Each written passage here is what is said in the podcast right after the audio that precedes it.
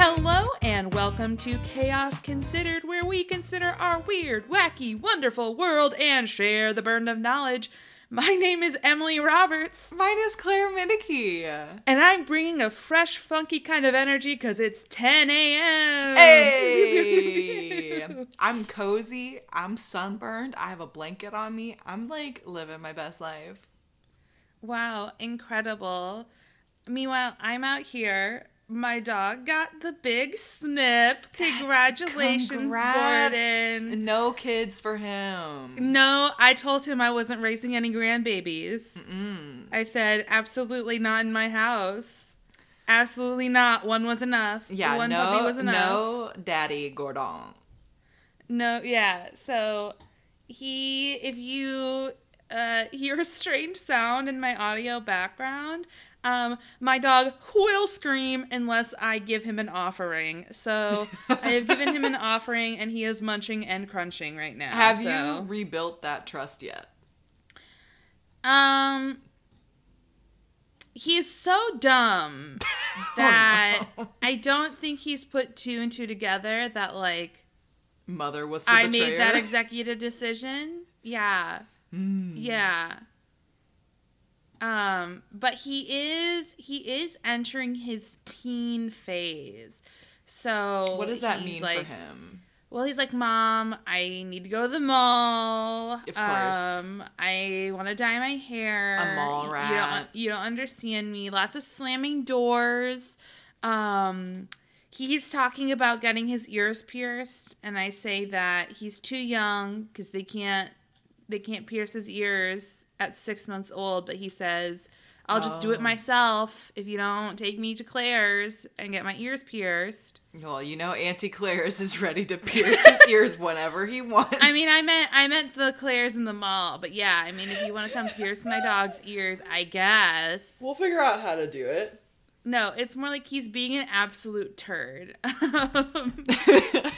But it's hard to tell if he's, if he's being a turd because he just has a lot of energy because he hasn't been able to, you know, wrestle, um, wrestle or wrestle. How do and, you prevent him from wrestling? Well, first off, my dogs have been separated since he got his surgery on Wednesday. How's Luna? And that's the main culprit. How's Luna taking the separation? It's like some, it's really some real R and R. She's taking some self-care time, a lot of sleeping, a lot of napping for Luna. I think she does miss him. Every once in a while, she'll walk over to his crate when she's out and she'll be like, mm, you're still here. Uh, but she starts it. She starts the, ra- she was even like trying to play with some of the other dogs in our apartment building. So it's like, wow, you need to play with your brother, but they can't quite yet. Um, he's also been in crate bound, so he's been just in his crate for longer than normal, and which is a part of the reason why I have to give him an offering, because yeah sometimes he'll he's good to sleep in his crate for like four or five hours and other times he's like, mama mama I do not wish to be here anymore. Mama mama let me out, please. Knock let down. me out, please, so that I can find a piece of paper to shred. Thank you thank you I'm ready to get my ears pierced. Thank, thank you. you You don't understand me. Yeah, so um can't wait for him to stop listening to me, for him to like really be a punk, but mm. you know, punk for life. But at the same time, my dog is entering his teen phase, and I have one fear, and it's an adolescent little boy. Yeah, that's a good fear to have. That's a fair Yeah, fear to have. It's like, it's great that like um, dogs are designed so that when they reach the point where you're not really physically able to like control them, they start being like, what if I do whatever I want? Mm. And then that's like a fun, that's like a fun thing. Fair point. Because like, he's nearly fifty pounds, God, and also so he is like, do I have to listen to you if we're outside? Do the rules like, still apply if I see another dog? Yeah. He's like, but what if I want to play?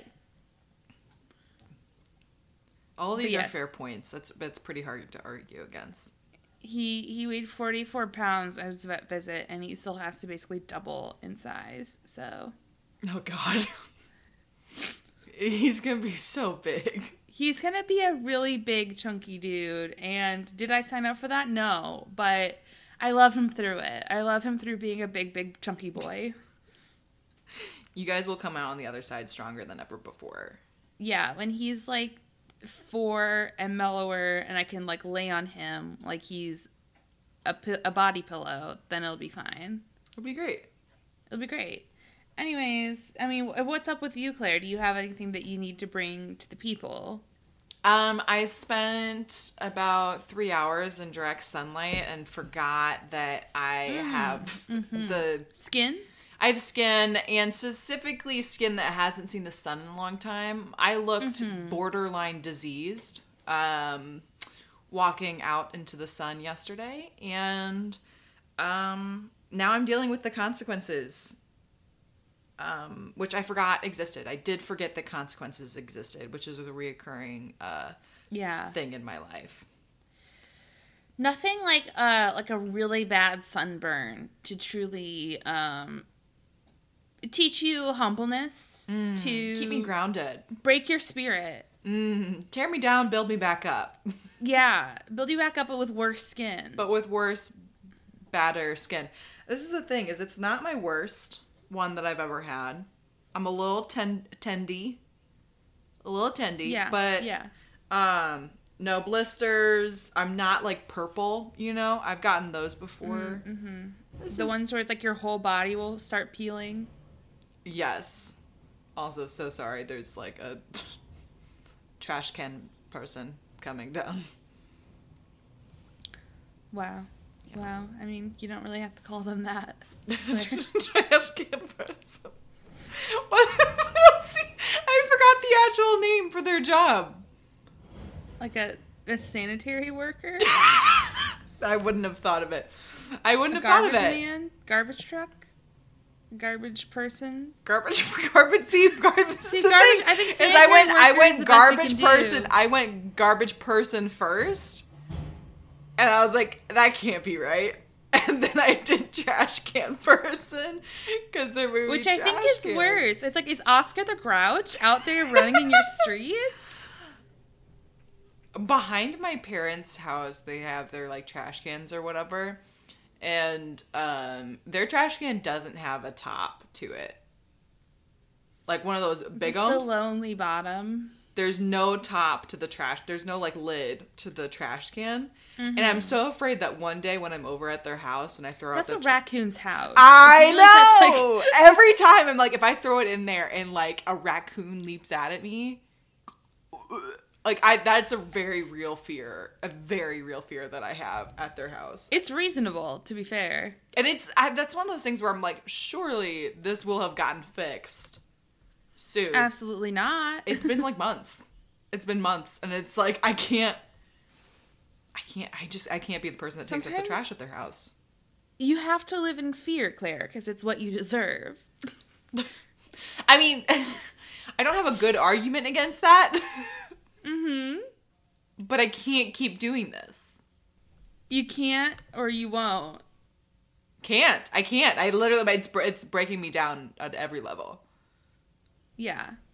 But. Well, I think that what I'm going to do today is really going to uplift you. It's going to build uh, me back up? Yeah, yeah. It's going to make you feel a kind of way. Um... I I love this topic, but that's not a good metric. That's not a good, that's, you know, that's not a good way to tell these things. So today I want to talk about a very special animal because Mom said it's my turn to have the animal topic. Yay! Yay! And today, Claire, we're going to the ocean, which as we know is home to Earth's very own cosmic horrors. Mm, yes. A new one each week. Um, and though I don't particularly find this animal horrible, I believe you said that you do not like this animal. And, or oh, it no. makes you uncomfortable, which oh, is why no. today, in belated celebration of your birthday, oh, no. we're going to talk all about the octopus.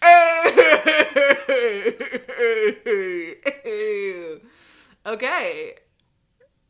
Okay, okay. Am I remembering this correctly? You don't like octopus? I don't. Octopi? I don't hate them. I did watch a movie in which some man loved an octopus a little too much, and that made me very uncomfortable. The octopus unco- probably loved him back. Probably. Um, that cross-species relationship did make me a little uncomfortable. The man had a wife and a child. Um, but... With the octopus. um, I, I, listen, I don't trust them. They know too much. They can do too many things. Every other week it's like, this octopus punched a person. And, like, that's something that octopuses now... Octopi do. And then it's also, like, this octopus, like, passed the S A T test. Fantastic. Okay, well, I don't... I don't care for that. Yeah, yeah. They can do too much. They know too many things. That's my thought. Just like people. Um, oh. So let's do a basic overview. Octopi are invertebrate creatures that live in the ocean and are best known for their eight arms, which is where their name comes from, because octo means eight. So there are about three hundred species of octopus. Um, the That's smallest so d- wait, species... Wait, three hundred?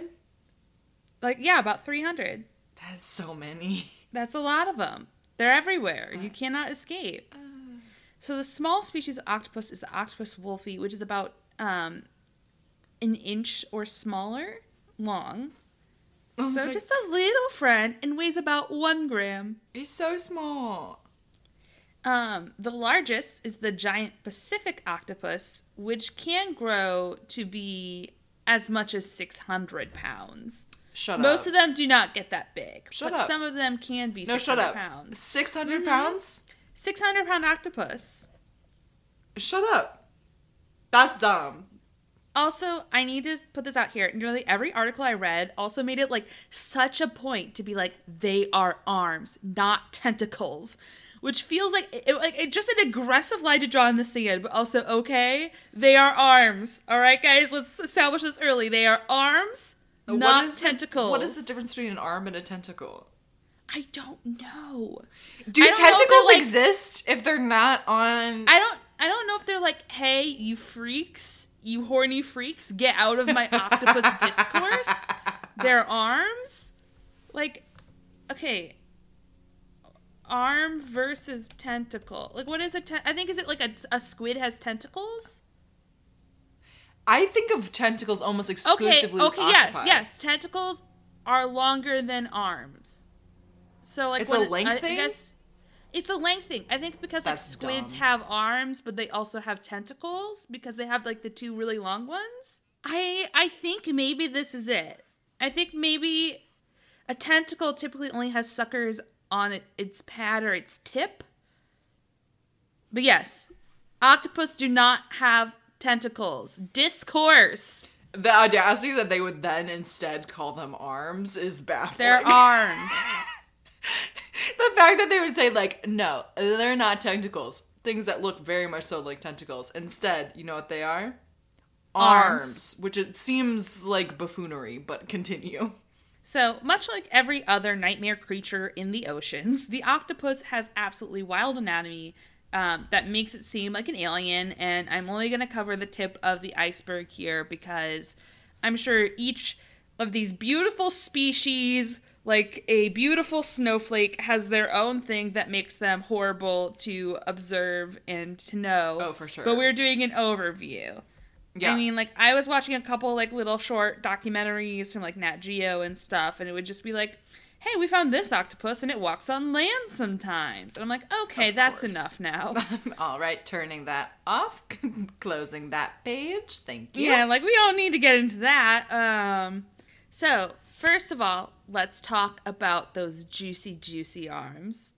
Okay. So each of the eight arms are able to move and act independently, mm-hmm. which we'll talk about more later, and are covered with suction cups that are not only able to grab prey, but also feel, taste, and can detect light. That's too many things for those arms to do. I'm still mad that they... Okay.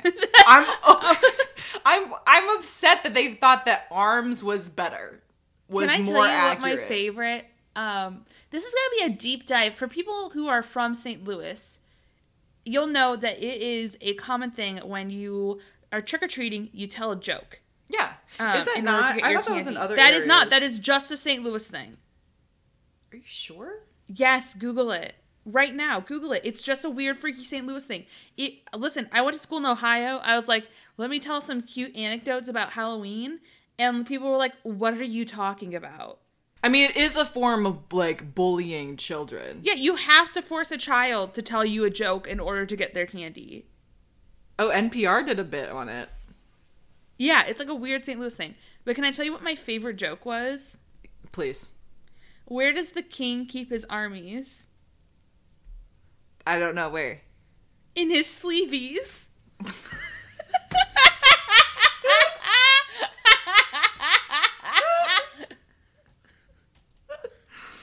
But like raw, this is the thing that if I guess if other people haven't experienced being forced to tell jokes on Halloween as a kid, the raw fear, the anxiety. Well, because there's two strategies when you're a child going trick or treating. You either have to find a joke that is obscure, because you know you don't want to hit them with the boo berries. Yeah. You don't want to hit them with, like, the run of the mill. They've heard it. Because that's, like, it's, like, a little bit of, like, you see the disappointment in an adult's face. You can tell they're faking it for you. Like, oh, wow. Okay, have this candy, or, I guess. The most chaotic thing, a child comes up with their own joke, which, as we all know, is, like, like it'll be, like, months before Halloween. You're like, I got it. Like, I have... peaked. Put me on put me on Comedy Central. Put me in Coach. I got the perfect joke, and it's never comprehensible. No, no, no. This is the thing, is that, like, you understand that jokes are funny. Mm-hmm. You, you you get you get the concept of someone says something, it's funny, and it hits. It hits different than the way people normally talk, and we understand that's what jokes are. And that's kind of about all we understand. That's just what I think about when we're just, like, really fixating on arms. It's just my dumb Halloween joke where I was like, they're in his sleeveys. His sleeveys. Um, I stole that joke. It, I didn't come up with that joke, so I need to... I don't know where I got it, but, you know, freaking kids are scavengers in Saint Louis Halloween. You gotta take what you sure. can Sure. It's but I do. I do remember making some adults laugh with that one, so I was like, haha, nice. Um, so... In uh, the octopus is, generally speaking, super strong. So um, lots of videos I watched of aquariums, they're like, this octopus gave me a hickey with its suckers because they're so it. strong. I hate the intimacy of human octopi relationships. I hate it. I hate it. I hate it. I hate it so bad. So um, the suckers of the giant Pacific octopus, for example, can support up to thirty-five pounds, depending on what where the sucker is located.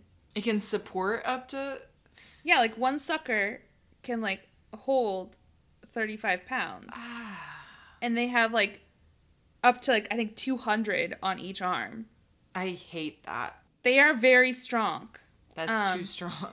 Uh, octopus ha- The octopus has no bones, since it's an invertebrate. That's yeah. the sort of the definition. Um, that does mean it can squish itself into all sorts of weird and small spaces as long as it can fit its hard beak through it. Okay. So, for example, we're oh, talking God. about, like, a six hundred pound giant Pacific octopus. I hate it. Sorry, continue. It can squish itself through a tube the size of a quarter. Absolutely not. Absolutely. I... This is the thing. If that octopus turned against you, you're dead. Well, yeah. Insta-death. Insta-death. We're all just living at the whim of octopi. The fact that octopi can only be in the ocean for the most part, except when they can get out of it. Ugh. For the most part, being in the ocean, like, that's the only thing protecting us. Truly. And one day the octopus will figure out how to get on land. Yeah. They're already working on it. Yeah, they're workshopping it. They're workshopping it. Um, so it does have a hard beak in the center of its body, and it really does look like a beak. So that's, like, a fun thing. And that's it's basically its mouth, which it uses to consume its prey. So here's a fun fact, Claire. Are you ready? Probably not. All octopus are venomous. Oh! Some are just more or less deadly to humans. So the blue ring octopus, for example, has enough venom to kill ten men, and its neurotoxin causes respiratory arrest. Oh, fantastic. So you don't want to be bitten by an octopus because it's probably not going to kill you. But I did read this article about this woman who was like, I'm going to eat this octopus. I got this octopus. I'm going to put it on my face. And the octopus straight up bit her. Like, the octopus straight up bit her in the face, and like months of recovery, because turns out your face doesn't like being bitten by an octopus and getting octopus oh, venom no. in it. Oh, no. I didn't know that faces So don't didn't... put an octopus on your face. I didn't know that that what was... What are you doing? I don't... I didn't know that was advice I was going to need to be given. But as someone who forgets that there is consequences in the world, it's good to be reminded I shouldn't put an octopus on my face. Here's the thing. If it's in the ocean and it's in the ocean, just assume that it's venomous or poisonous. If it's in the ocean and it's in the ocean, just assume bad things are going to happen if you look at it too long. So don't put it on your, if it if it comes from the ocean, don't put it on your face. I feel like that's a fair boundary to have. I think that's a fair boundary to have. Anyways, so um, when octopus hunt, so they inject that venom into their prey along with enzymes that break down the prey. So an octopus, say like it's hunting for a crab, it'll grab the crab, maybe with one of its little arms, and then it'll shloop its whole body on top of it, because that beak is right up basically where all those eight arms meet. And it'll, you know, bite down with its little beak, crack open that shell, inject some venom and some digestive enzymes. And, you know, we're talking about a crab here. It'll just, you know, become a seafood juice box, and the no. octopus will slurp all the insides out. Seafood juice box is not, does not spark joy. That's not it for you? That's not it. That's not it. And the it. fun thing is, remember we talked about those arms are all independent, so it could be slurping, slurping on its crab juice box, but one arm is just still feeling up a cave looking for more. You know what I mean?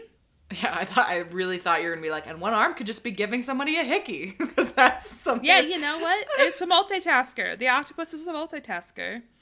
Hate this. No, I'm not disgusting, Claire. I hate this. You hate this, Claire? Hate. You don't love this? Is this not a good birthday present? I know. I don't want to say it's not a good birthday present.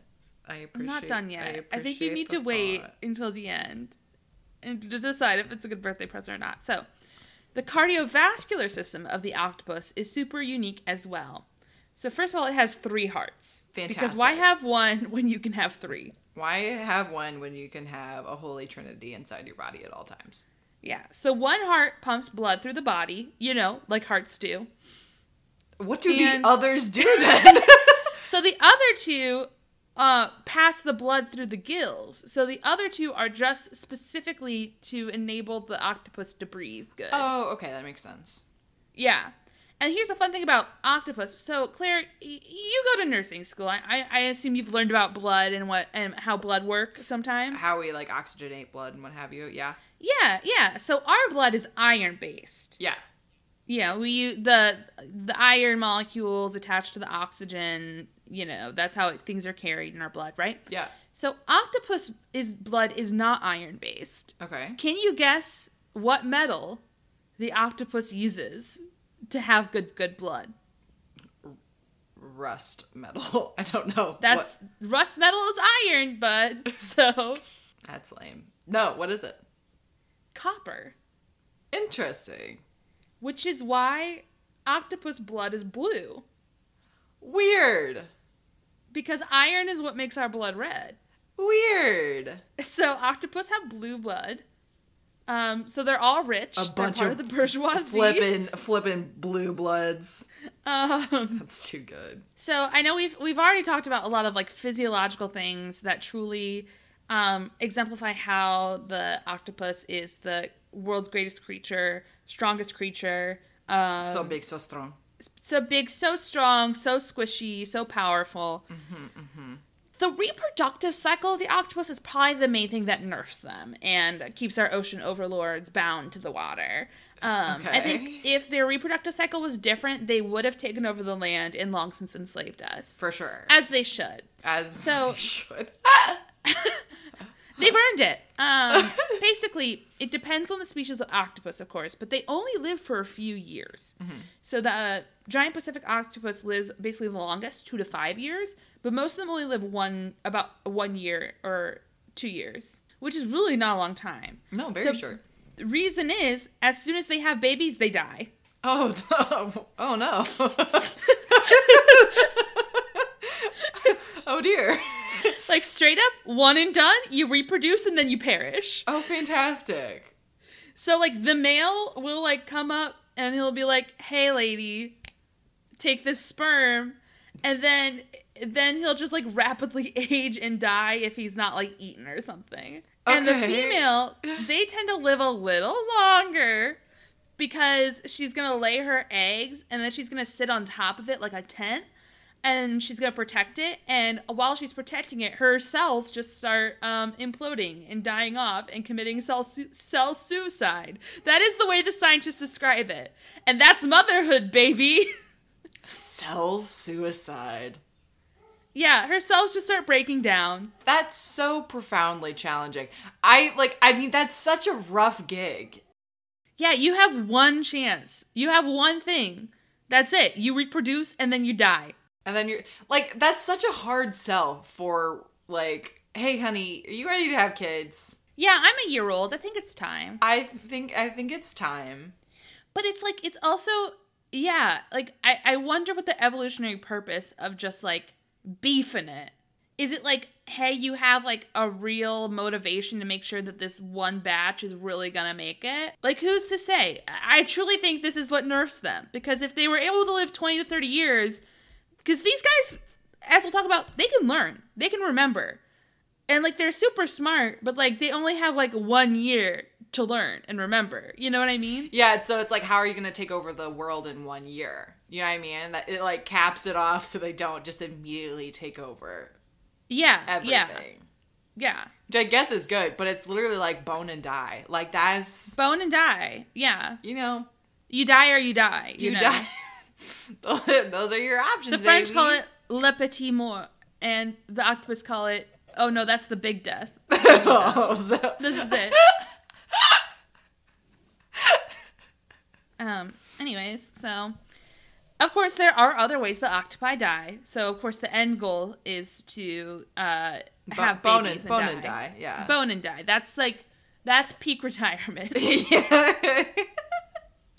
um, for one, they can be suffocated by their own ink if they're not careful. Oh, yikes!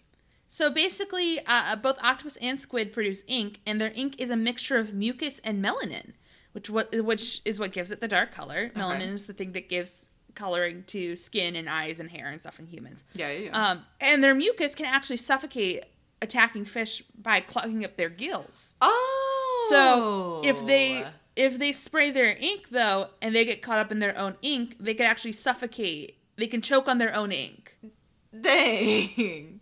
That's a rough go of it, but yeah. You really try to just like spit at your enemy and be like choke and die, and then you choke and die, and then yeah. you choke and die. Wow, that's a, that's another rough way to go. Um, they also like they defend them. They have a lot of predators, so they're preyed upon by sharks, dolphins, and eels mostly. Of course, humans also find them delicious, mm-hmm. so they defend themselves. They use jet propulsion to run away, so they'll just shoot a bunch of water out of their mouth and just like zoom. So it's out um, of their mouth. Yeah.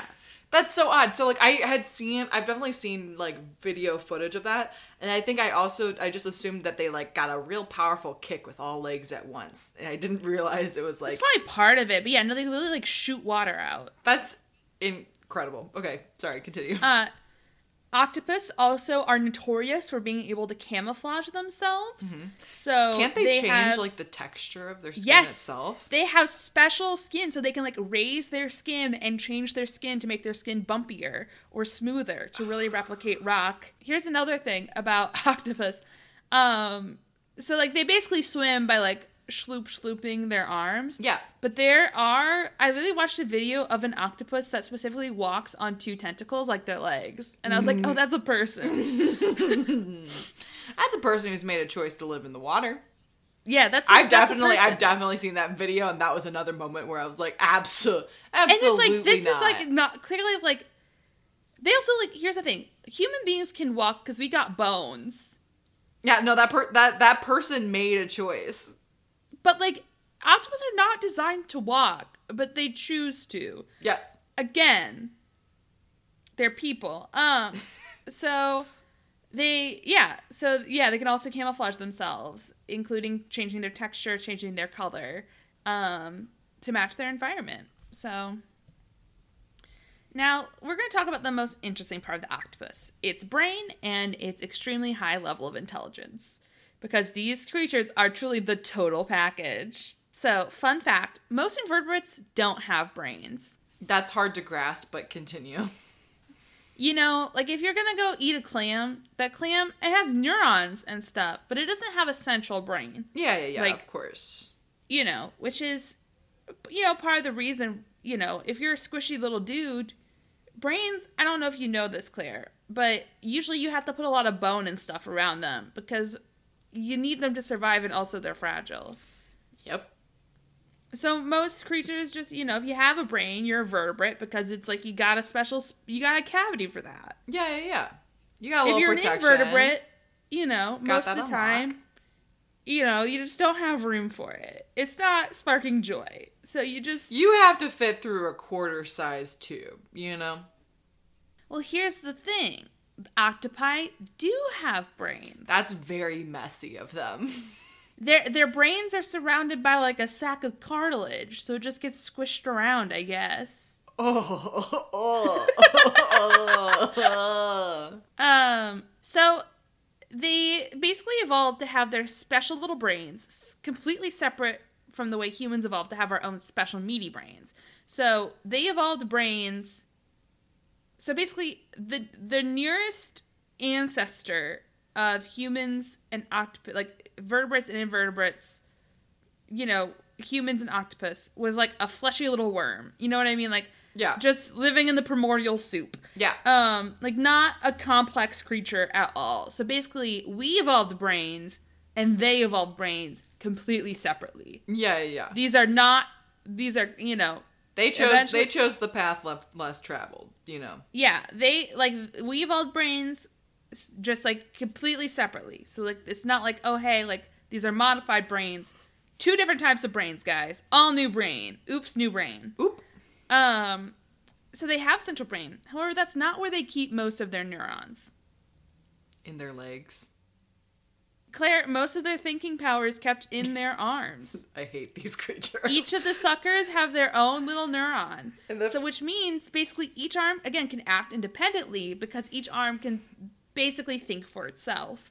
Um, and it's the reason why if you chop chop an octopus arm off, it'll still wiggle and move on its own and hold on to you and stuff. For example, if an octopus was holding on to you and you're like, I need to escape, it's still going to be holding on to you when you cut its arm off. That's... And Claire, this brain isn't just for show. The octopus meets several benchmarks scientists use to measure intelligence. And another interesting thing is that, like, their theory for why it evolved a brain, as opposed to, like, we evolved the brain because we're, like, highly social creatures, which is the reason why, like, like most, like, uh, vertebrates who have brains, who are really, really smart, are, have, like, octopi are not, octopi are not that. They have complex social dynamics. Yeah. Like, that's part of why we have big, juicy, fat, juicy brains. Yeah, big, yeah. Big, meaty brains. Yoked to the god's brain is because we're very, we live in very complex social uh, dynamics. Like, think about, like, whales or crows. Like, complex social dynamics. Um, but they, they, they They're think... They're mostly they evol- solitary, right? Yeah, they evolved these brains, scientists think, because they lived in coral reefs, which were environmentally very complex. Oh. So there's a lot of stimuli, a lot of things that you have to constantly be watching out for, learning, growing, you know.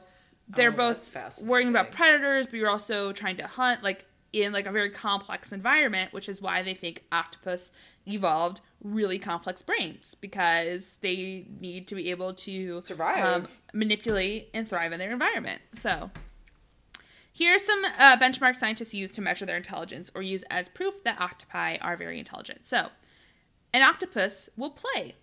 So play is a measure of intelligence. Um, That's so cute. Right? So when a new item is added to their environment, the octopus has been known to, like, play with it. Like, they'll come up, they'll investigate it, they'll back off, they'll study it, they'll think about it, and they'll come back and they'll just play with it. Yeah. Because um, they're very curious. They like to learn. They'll even play with people. So I'm sure you've seen, like, plenty of, like, GIFs and videos of, like, divers, like, you know, twirling a little, like, octopus around and it's, like, having a good time. You yeah, know what I mean? Yeah, yeah, So um, they also use tools. Mm-hmm. So I think we talked about this. Um, for example, uh, octopus have been known to use like clam shells or coconut shells. They'll basically hide themselves inside of it, both as like protection, but also to disguise themselves to, you know, if you're like, oh, I'm just a clam. It'd be horrible if a crab were to come eat me, a clam. And then a crab comes up, the octopus can just pop out and be like, surprise, I'm an octopus. Um, gotcha. Yeah, so they're like, yeah, we'll, you know, hide themselves and bait another animal into coming and investigating them. Um, another thing is they're able to distinguish between human divers. So they're able to tell, like, recognize, like, features, like, facial features and stuff like that of people. Um, and they remember the divers they've met before, and they even will have favorites. So, um, truly, the octopus that the guy knew, that octopus recognized him. Yeah. Like, he did, in a way, have an emotional relationship with this octopus, because the octopus was intelligent enough to have an emotional relationship with That's a human being. So incredibly wild that they could it's do so that. incredibly wild. So, basically, like, yeah, like, imagine your, like, your dog, right? Like, your dog recognizes you. Yeah, um, yeah, yeah, yeah. An octopus has, you know, like, very... you know, similar intelligence, which is crazy for an invertebrate. Um, yeah. Probably even smarter than some dogs. Uh, probably. probably. Um, octopus dream. Now, how'd so they figure a, that out? So, here's the thing. Um, they scientists were able to observe octopus sleep. And when they were observing octopus sleep, they noticed that their sleep patterns were very reminiscent of human and mammalian REM cycles, which is what enables us to dream. Yeah. So um, you have REM and non-REM sleep. REM sleep is when your eyes are twitching and your brain's firing off and your brain's super active, right, while you're sleeping. Yeah. And non-REM sleep is not the part where you're dreaming. It's, you know, like everything's very calm. So you cycle between REM and, no- and non-REM sleep. Yeah. That's how sleep works. Um, basically, octopus have, like, similar cycles where they'll go from, like, just sleeping to, like, rapid eye movements, uh, twitching. They'll change, like, camouf- their camouflage will shift um, while they're still asleep. Oh, so, that's kind of cute. Yeah, so they sleep. They have dreams. But again, the our nearest ancestor was basically a, a blob of flesh jelly with no brain. Yeah. So they evolved the ability to dream all on their own.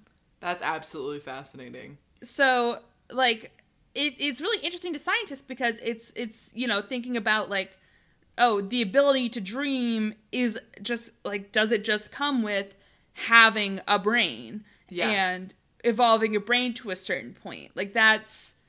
you know, like, because the whole part, the whole thing is that, like, this is completely evolved separately from humans' brains being yeah. able to dream. Yeah, yeah, yeah. Um, so it, it's, it raises very interesting questions to scientists and the way that brains work and the way that intelligence works. And um, basically the conclusion or, like, the theory is that intelligence is linked to being able to dream. So... Ooh. Isn't that cute? Ooh. Because, you know, dreaming is just another way that our brain processes our environment. Um, That's so They probably crazy. Don't have complex dreams like we do. They probably have dreams like, you know, your dog, when you watch your dog, you know, do the scampering thing in their sleep. You know what I mean? Where are you running to, kid? Where you run? What, what, and they do a little borf, borf, borf. You know what I mean? Borf, yeah. Mm-hmm. Um, so... More anecdotally, octopus are masters of escaping enclosures and aquariums. Oh, God. Um, the combination of their high ability to problem solve, um, as well as their suckers, which, again, we talked about, very strong. They're also able to grip things, right? So basically, like, I, I was reading an article that's like, oh, part of the human advantage is we have a pincer grip, right? Because we have thumbs, and we're able to hold on to things. Yeah. So each, like, pair of suckers... can basically pinch together. Yeah. So they have basically like hundreds of little like pincher gripping things. Things. Ah. So they basically, yeah. So um, they're able to like grip onto things. Just like it's basically like they basically have opposable thumbs. Like that's how their suckers work. So they can like hold on to things. And, they like, can do too much. They them. are too messy, and they can do too much. Yes. So um, they grip things and they can manipulate their environment. so they can take apart parts of their enclosures, like lift lids and things like that. Like, ah. uh, for example, one octopus in New Zealand named Inky made a jailbreak in twenty sixteen. He slipped out of his enclosure, right down a drain pipe, and made it all the way back to the ocean, which is iconic. Go for it. Go for him, I guess. He's like, I'm just going to go bone and die, guys. So nice talking yeah, to yeah, you. Yeah, yeah, I think it's time for me to bone and die. Um, um, not doing it here in front of you freaks. So yeah. Deuces. Um, in twenty, two thousand nine, an octopus flooded the Santa Monica Pier Aquarium. No doubt. By disassembling the recycling system's valve and flooding the place with more than six hundred gallons of seawater. Wow. Wow, they're messy. They're messy. They will take things apart just just because they can. They will ruin your life. Truly the trickster gods of the ocean. Truly, like, they how... I'm, like, just on the fact that, like, they can fit through so many different places. They're so dummy strong. Like, the, they have those, like, pincer grips, and then they also are, like, crazy inquisitive. Are you, are you mad because all octopi are chads? Yes! Like super intelligent escape artist chads. They have right? it all. They have it all. They have it all. Um, so uh, octopus are so smart. They are also capable of being jerks. Who would have thought? Chad. So, so, so one incredible behavior scientists um, have witnessed is that octopus will straight up punch fish. So I wasn't making that up at the beginning. I was like, no, was they will straight up punch fish. So uh, the headline, octopus punches fish in the head, and in parentheses, just because it can, really sums it up. So basically, octopus will collaborate and hunt with fish in order to cover larger areas and increase the chance of finding food. So, like, not only are they, like, truly their own person, but they will rule over lesser beings easily. Um, and so if they're, like, hunting with these It sounds fish, like they're starting, like, gang wars. Like, it sounds like they're starting... No, listen, they have pets. They have pets. So... Um, they, co- yeah, they collaborate with fish, and sometimes they get mad at their fish friends, and they will just straight up punch them in the head. And basically, it's like, they'll, like, punch the fish, and that fish will be like, okay, bye. That fish will no longer be a part of the cool fish club. Oh my god! Like, these creatures are capable of feeling spite, and boy howdy, they want the world to know. The fact that it's, like, they are turning into mean girls is very good. It's like they have intelligence, and they will use it to hurt others. Like, imagine being a fish, and you're just trying to work with this octopus because you're a dumb fish. And you get and you're backhanded your best, brutally in front of all your and you're best hungry, friends. And you turn, you just turn around, or you get a little too close, and this jerk just sucker punches you. Get it? Sucker punch? I'll kill you. So, um... in addition to feeling spite, a new study just dropped suggesting octopi actually feel emotional pain. Okay. So they don't just feel physical pain, you know, but you can hurt their feelings. Okay, I'm listening. And that's it. So I, I am now going to make a public apology to all my octopi listeners out there who may have been had their feelings hurt. Oh my god. I also saw an article, this is not about an octopus, but it's about their cousin, the cuttlefish. Oh, cuttlefish! Oh, uh, I think I saw this. Sorry, continue. Did you see the article that proved that cuttlefish basically have the intelligence of a human child? Yeah, isn't that mess? That's messed up. That's messy. That's, that's messy. messy. That's messy. I did see that. That's messy. So yeah, that's the octopus! Are oh you, my do you feel God. better about sharing the planet with these... these creatures. Good thing I think when they have a die, ugh, octopus will rise from the oceans, and it'll be a fight between the crow people and the octopus people about who wins and gets to keep the land and the sea. That's fine. I'll just, like, hunker down and take a nap while they do that, and, like, let them figure it out amongst themselves. And I'll respect, like, whatever way the ruling goes. You know what I mean? See, I think that the crows have an edge because they've got teamwork. The octopi are jerks. They're solitary jerks. That being said, you've also proven that they can make their fish friends, like, post up. That's true. Like, they so, use yeah. that to their advantage. They mean they mean girl themselves into turf wars. Like, and I love that for them. I love that for them. Yeah, octopus are crazy. And I would I would eat one right now, honestly. I could go for some seafood. And I'm sure you could have covered that for another, like, four episodes, delving further in depth, because... Like, on specific species? Yeah, like... Each species has its own eco- you know, ecological niche. And they're all doing weird things. They're all out there punching fish. Right now, an octopus is spiteful. Every, right now. So, I would like it to be known. Are, are you ready? Yeah. Are you ready to begin, Mater? I am ready and willing. Ooh, the intimacy. I'm sorry I'm not a common octopus. So initially, like, for today, one of my plans was like, oh, I have a couple of ideas about, like, positive Saint Louis specific stories.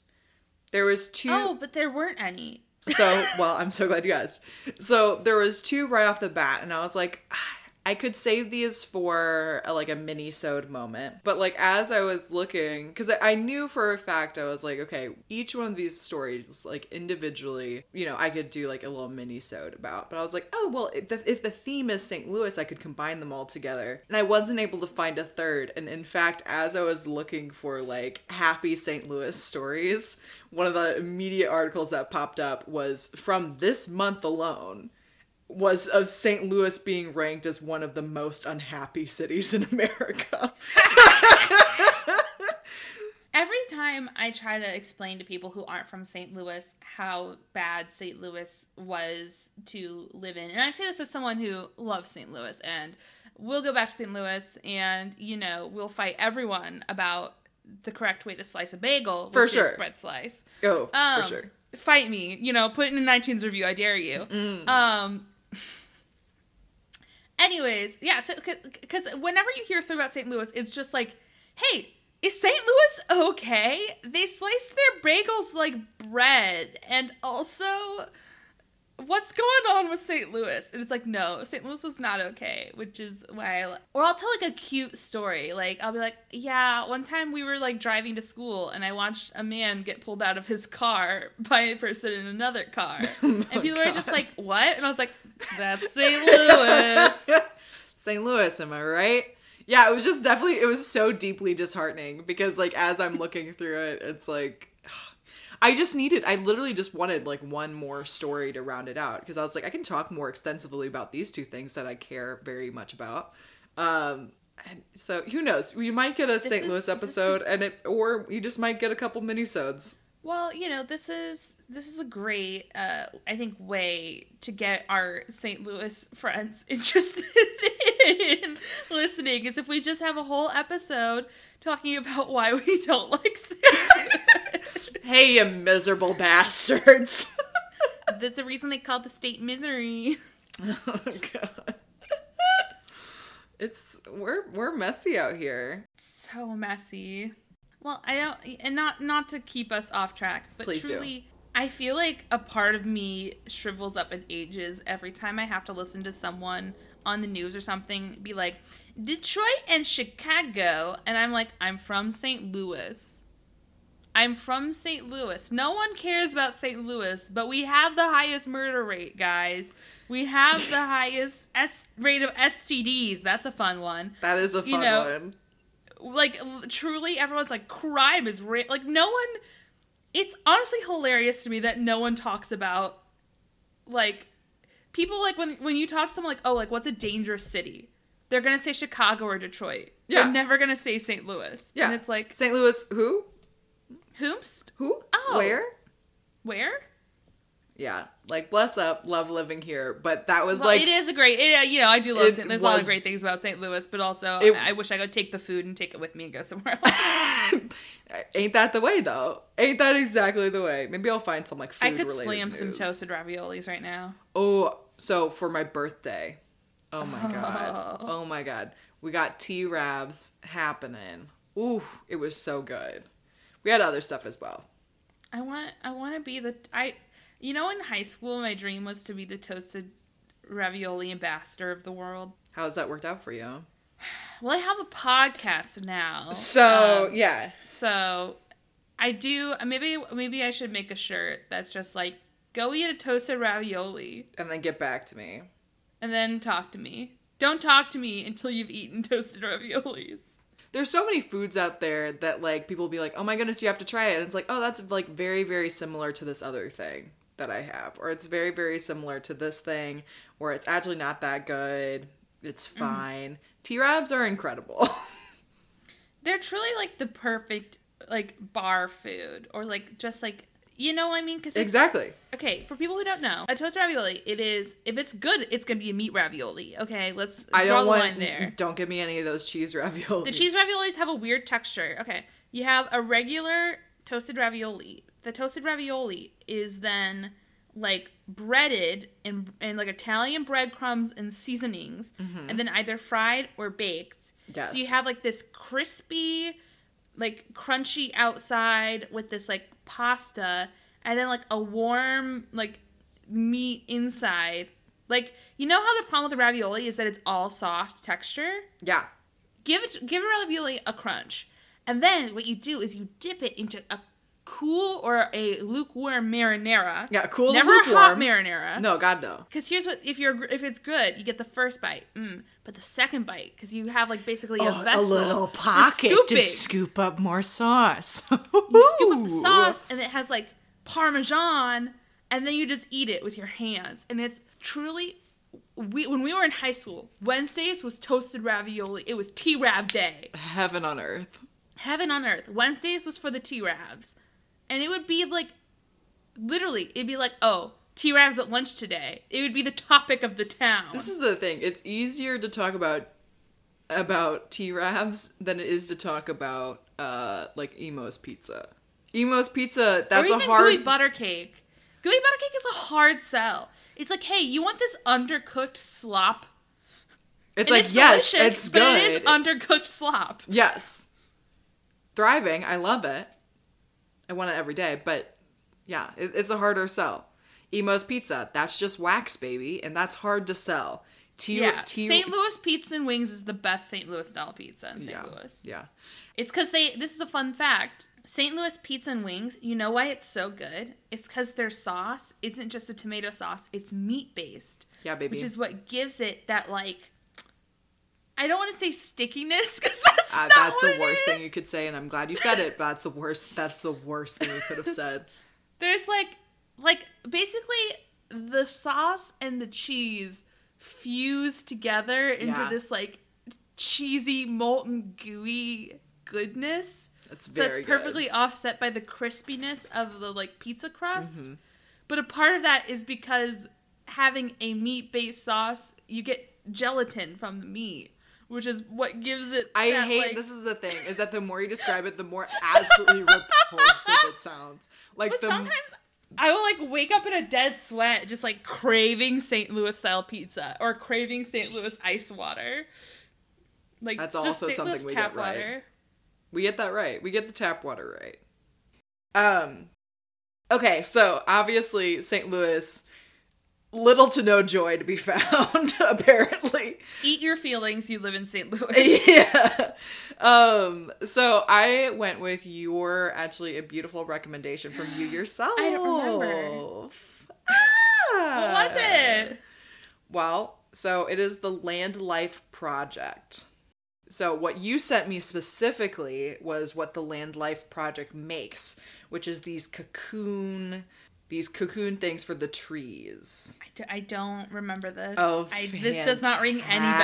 Fantastic. Fantastic. I don't, sometimes I just send you things, and if it's been long enough, my brain wipes it from storage. Fantastic. That's great. Okay, well, so let's start from the top. So the Land Life Project is this, like, Dutch startup, okay? Um, they're part of the, they made a, a lit, they made this list, the Global Clean Tech fifty to watch innovators list. So they're they're kind of some cool up and comers. Um, the the people who founded it, and I'm gonna kind of butcher these names, so apologies. Are um their names are Jurian Reyes and Edward Zanin. Like I said, not I don't feel great about what I just did. um, so essentially, they have teams on three different continents.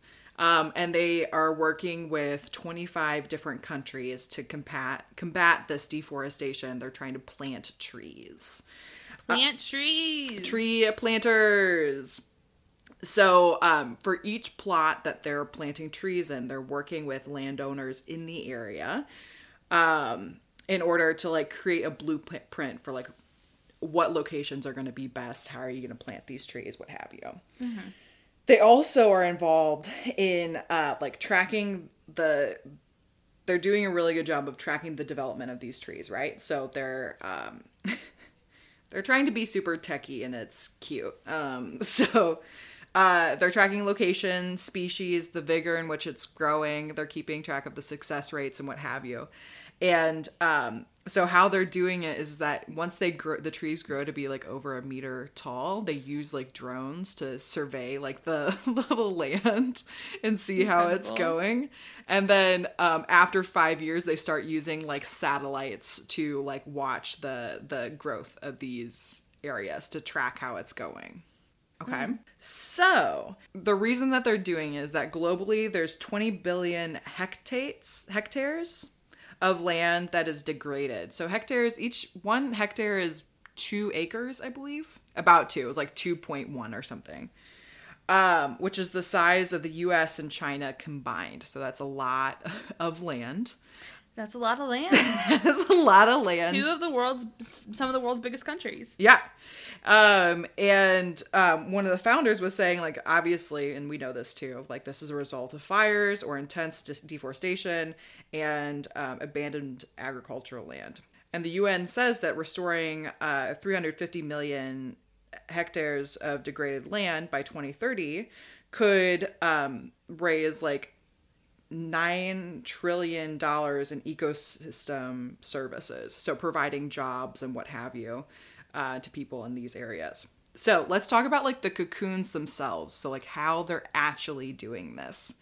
So the cocoons are for each like seedling, um, and they're su- they're used to support life through the first year. Mm-hmm. The reason, so they're like. Um, Let's say like inspiration for this was apparently in Mesopotamia, there used to be this like three pot system for planting trees in which um, each of these like three pot, the three, three clay pots would be filled with water and it would slowly uh, essentially give the plant water throughout the, the, the like first year, what have you. And it was the first man-made like drip system. So that's where they're kind of like basing this technology. So what does it actually look like? I'm glad you asked. It looks like a little donut. It looks like a little donut. So I'm, I am like, okay, if the reason why I'm quiet is because my brain is doing calculations because it's it's starting to sound so familiar. And I know I must have read this article and I can't see it because I can't see things in my brain, but I'm like, I'm trying to catch up with you.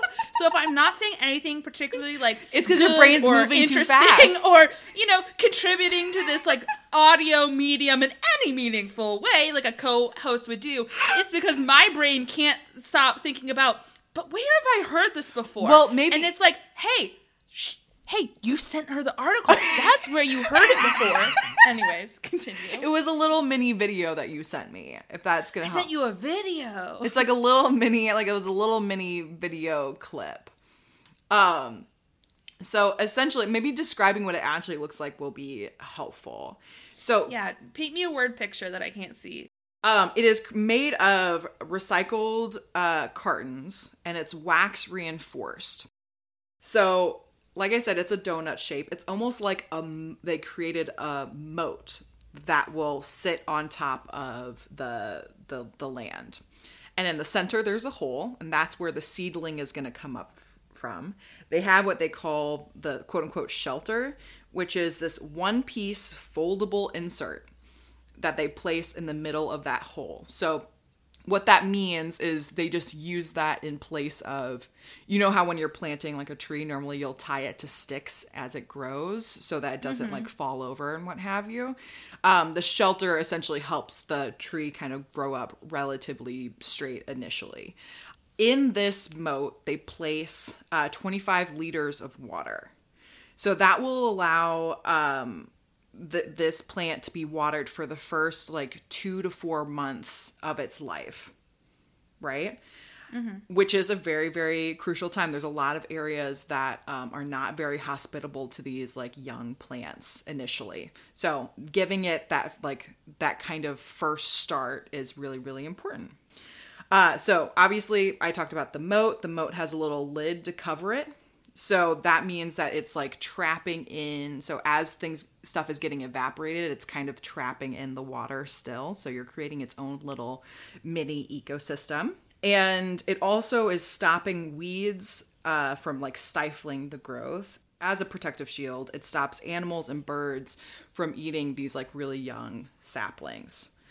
So the idea is within uh, six to twelve months, it'll be able to push roots into the subsurface uh, soil moisture. So it's essentially, this is to help these uh, trees survive their like first summer. So now these trees still needed to need to be planted like right before rainy season. Like you still need to be strategic with it, but it gives it a head start. So yeah, it these uh, have been shown to like um give themselves a tree survival rate of at of at least ninety percent. Wow. Which is incredible, right? That's really good. Yeah. Especially in areas like when you have this deforestation, like it it's it the climate is kind of gone for creating growth because we've destroyed yeah, it. Yeah, cuz cuz the thing is, is is trees and stuff create humidity a lot of the mm-hmm. time, or they help trap humidity. Mm-hmm. Um, so yeah, you get more arid climates in part because you don't have trees to shade things, and, and it turns out the ground absorbs heat and also will release heat. Mm, mm, mm. So it, exactly that was why like it makes it very, very difficult then when you're trying to fix that to yeah, yeah, because they don't have that safety net. Yeah, and, and, and trees are really important because, you know, they keep the soil from, you know, eroding, but then they also, you know, provide cover for, you know, other plants and pro- help, you know, trees are important. Take care of our trees. Clap, clap. Like, exactly. Clap, clap. We love trees. We love trees. Honestly, big, big fan of trees, personally. Big in this, fan of trees. In this household. So...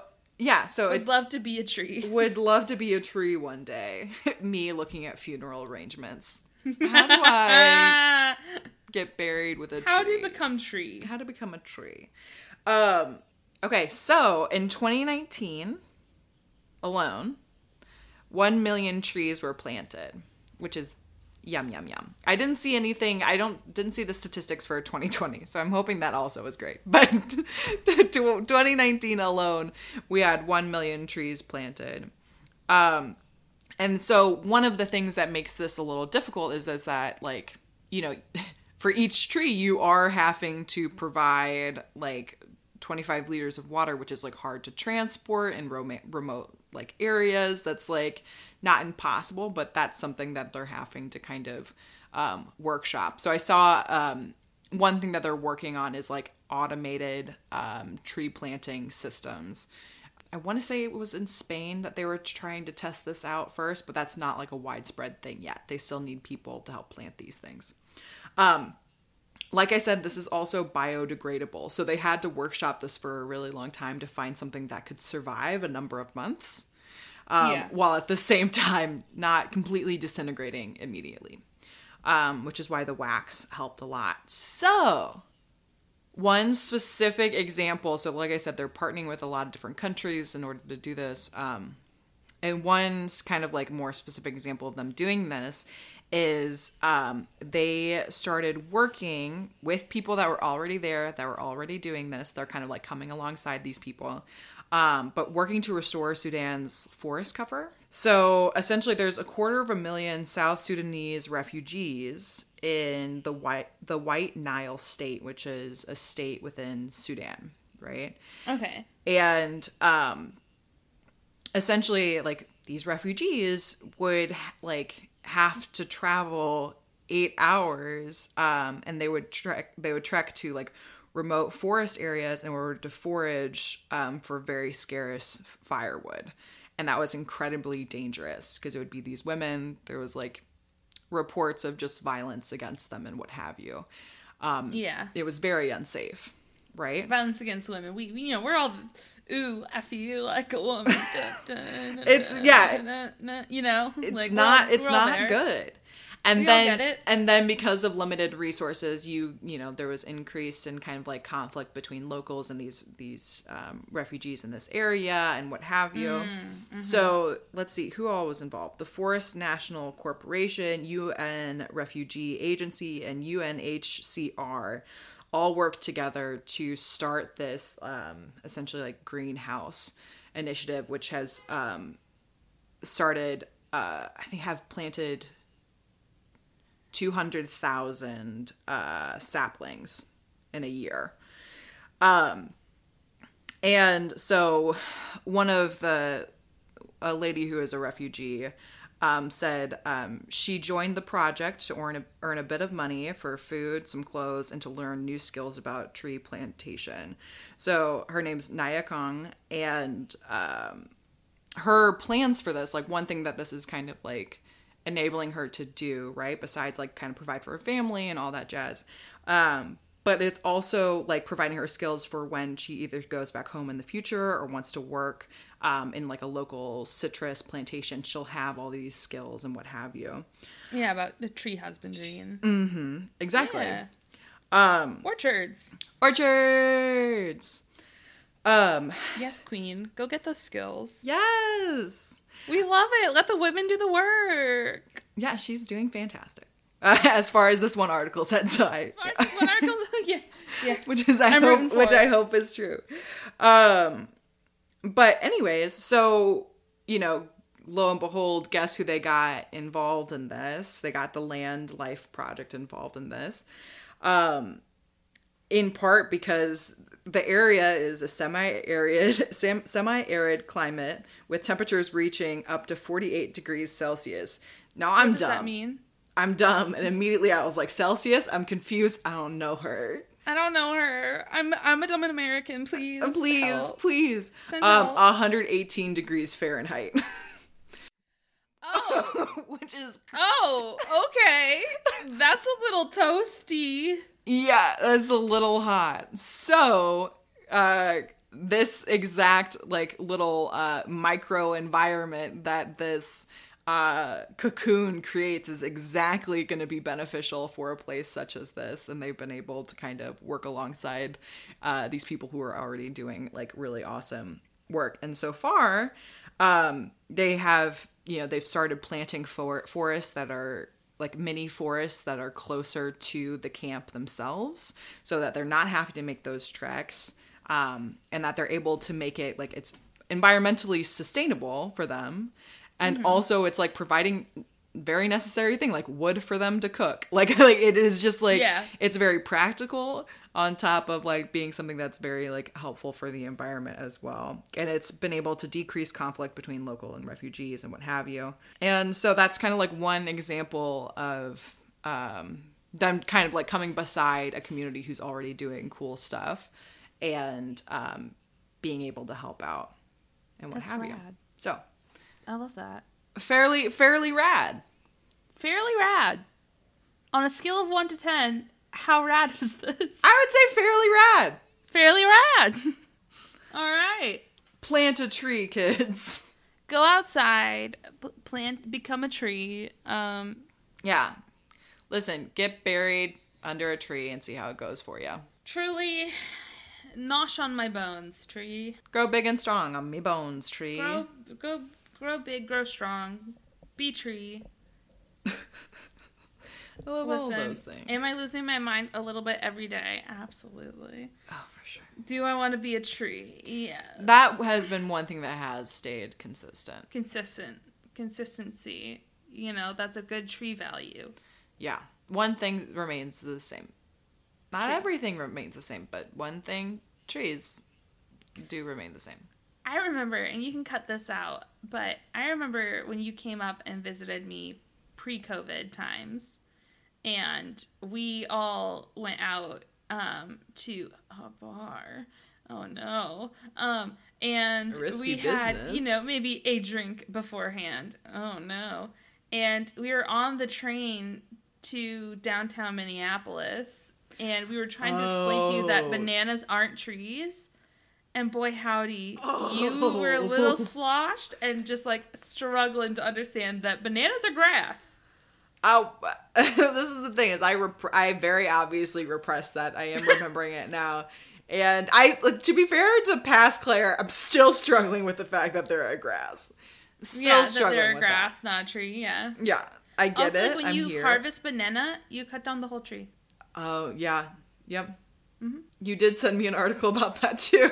Yeah, I'm always just sending Claire articles because um, I'm always just on the internet. Can never escape interwebs. The I'm I am plugged in to the Matrix. Sure y'all. are. Sure are. What was that I'm about you just... in high school being the person who was on the computer the most? Didn't Mister Mac come up to you? It wasn't Mister Mac. It was Mister Castle. But yeah, uh, when we were in school, uh, we were like the first class to get laptops. Ooh. And they were these horrible Lenovo laptops that felt like bricks in like twenty fourteen. Like, like laptops did not have to be bricks in twenty fourteen, by the way, guys. But they gave us these laptops and they were like, okay, have fun. And I chose to interpret that as read comics. Yes, get very into get speed painting vi- videos. Oh, of course. So, um, I was approached at, at the end of the year uh, by one of our teachers, this older this older gentleman named Mister Caston, who resembled a sloth, and he came up to me and he was like, "Hey, just so you know, we can see like the internet usage," and I was like, "All right," because uh, you know. I was, you fe- I was pretty you fear, chill. You fear no God. Oh, I fear no God. You know, like, oh, okay, whatever.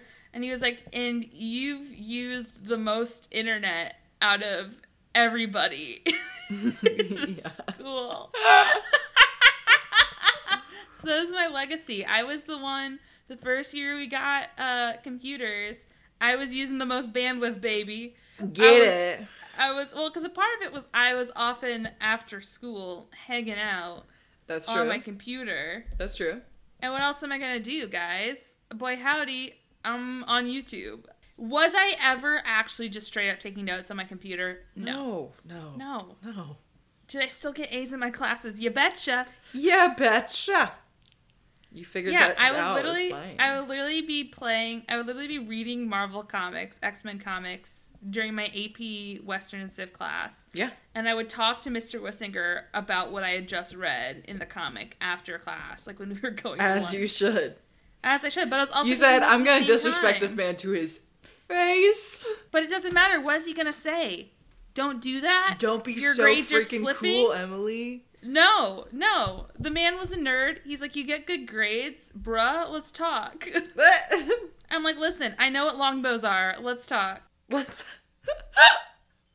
I'm cool. I know what longbows are. I know what... Lo- listen, I went on to get a degree in history, so clearly... It worked out. You know, it worked out. My brain... Mm, history. I feel like in the grand scheme of things, I'm not ultimately that nerdy, but I have some things to hold on to in which I could be like, yeah, I play Monster of the Week. I know what D and D is. We literally got together as a group and just played a world-building game oh, where all we so did was juicy. talk about place. Oh my god. And it was god. so juicy. And this game's only supposed to be like three or four hours, and it's taken us like... We've been playing this game for six hours, and we're, like, oh, not yet done. It's so good. Genuinely, so good. Like, my actual birthday was really rough. The day after my birthday was also kind of rough until the evening, in which we got to spend like three hours talking about the concept of place. And it was so yummy. It's so yummy. Guys, hey, Emily here. I went and got a creative writing degree, and I was always the person in my creative writing classes who was like, let's talk about place and metaphor. And everyone's like, okay, calm down. But I'm over here like, let's talk about place. And all You're like, I'm like, going to trick yeah. my friends into this because yeah, yeah, yeah. I found the perfect You've moment. Activated my trap card. Yeah. So, Claire, where can the people find us? You can find us so many different places. Um, this is the thing, is ever since that time that you yelled at me because I mentioned our Tumblr first, uh, Tumblr is all I think about the first time I start talking Always about. On the top of the brain. Yeah, yeah. Okay. So we do have a Tumblr, but we also have a website, but we also have an Instagram and a Twitter. Um, and um, what I would like to say to our viewers is please shoot us some emails about what you would like to hear on yes. this beautiful podcast. If it sparks you joy, send it over to me, Claire. If you find it troubling, horrifying, or horrifying, or deeply upsetting, uh, send it over to Emily, and uh, she'll. If it lives in the ocean, just straight to me. Yeah. If you have any questions. If you're like, I don't really know if this is, send it over to Emily. Yeah, you're like, eh. It's like a topic that you want to bring up to your friends, but you know that they're just going to be like, what is mm-hmm. wrong with you? Mm-hmm. Send that to me. Mm-hmm. Mm-hmm. Yeah, yeah. Exactly. But yeah, send that to us at chaos considered at gmail dot com, baby. That's the, that's the brand. That's the brand, baby. Baby. Go ahead. Whether you liked this podcast or not, you've made it this far, and the pact has been sealed. You must now go to iTunes and leave us a five-star review. Dear that, or we own your firstborn, and we don't want your firstborn. I, again, I told Gordon I'm not raising any more babies. I don't want kids. I don't want this right now for me. Thank you. Thank you. Thank you. So go over to iTunes, make an account, leave a five-star review. Um, go use our hashtag, add us, add us with your emotions and your feelings. Um, let's process it together, baby. Let's process it together. If you, if you add us on Instagram or the Twitter, I will, I will engage with you just a little bit. I will engage with you in the confrontation, just a little bit. Um, a tasteful otherwise, amount. a tasteful amount, um, possibly a threatening amount. Who's to say? Anyways, um, uh, that's the pod. That's that's the podcast, folks. We did it. We made it. If you've made it through, happy. You know, everyone at Claire and tell her happy birthday. She's twenty-four. Ah, so oh old. Your your baby. Ah, wow, your baby. I'm a grown man now. You can almost rent a car. That's exactly what Kristen told me. Kristen was like, you have one year left, baby. You can one rent a car. It's like, that's when I'll know I've made it. You've made it. That's when you're ready to bone and die, when you can rent a car. Mm.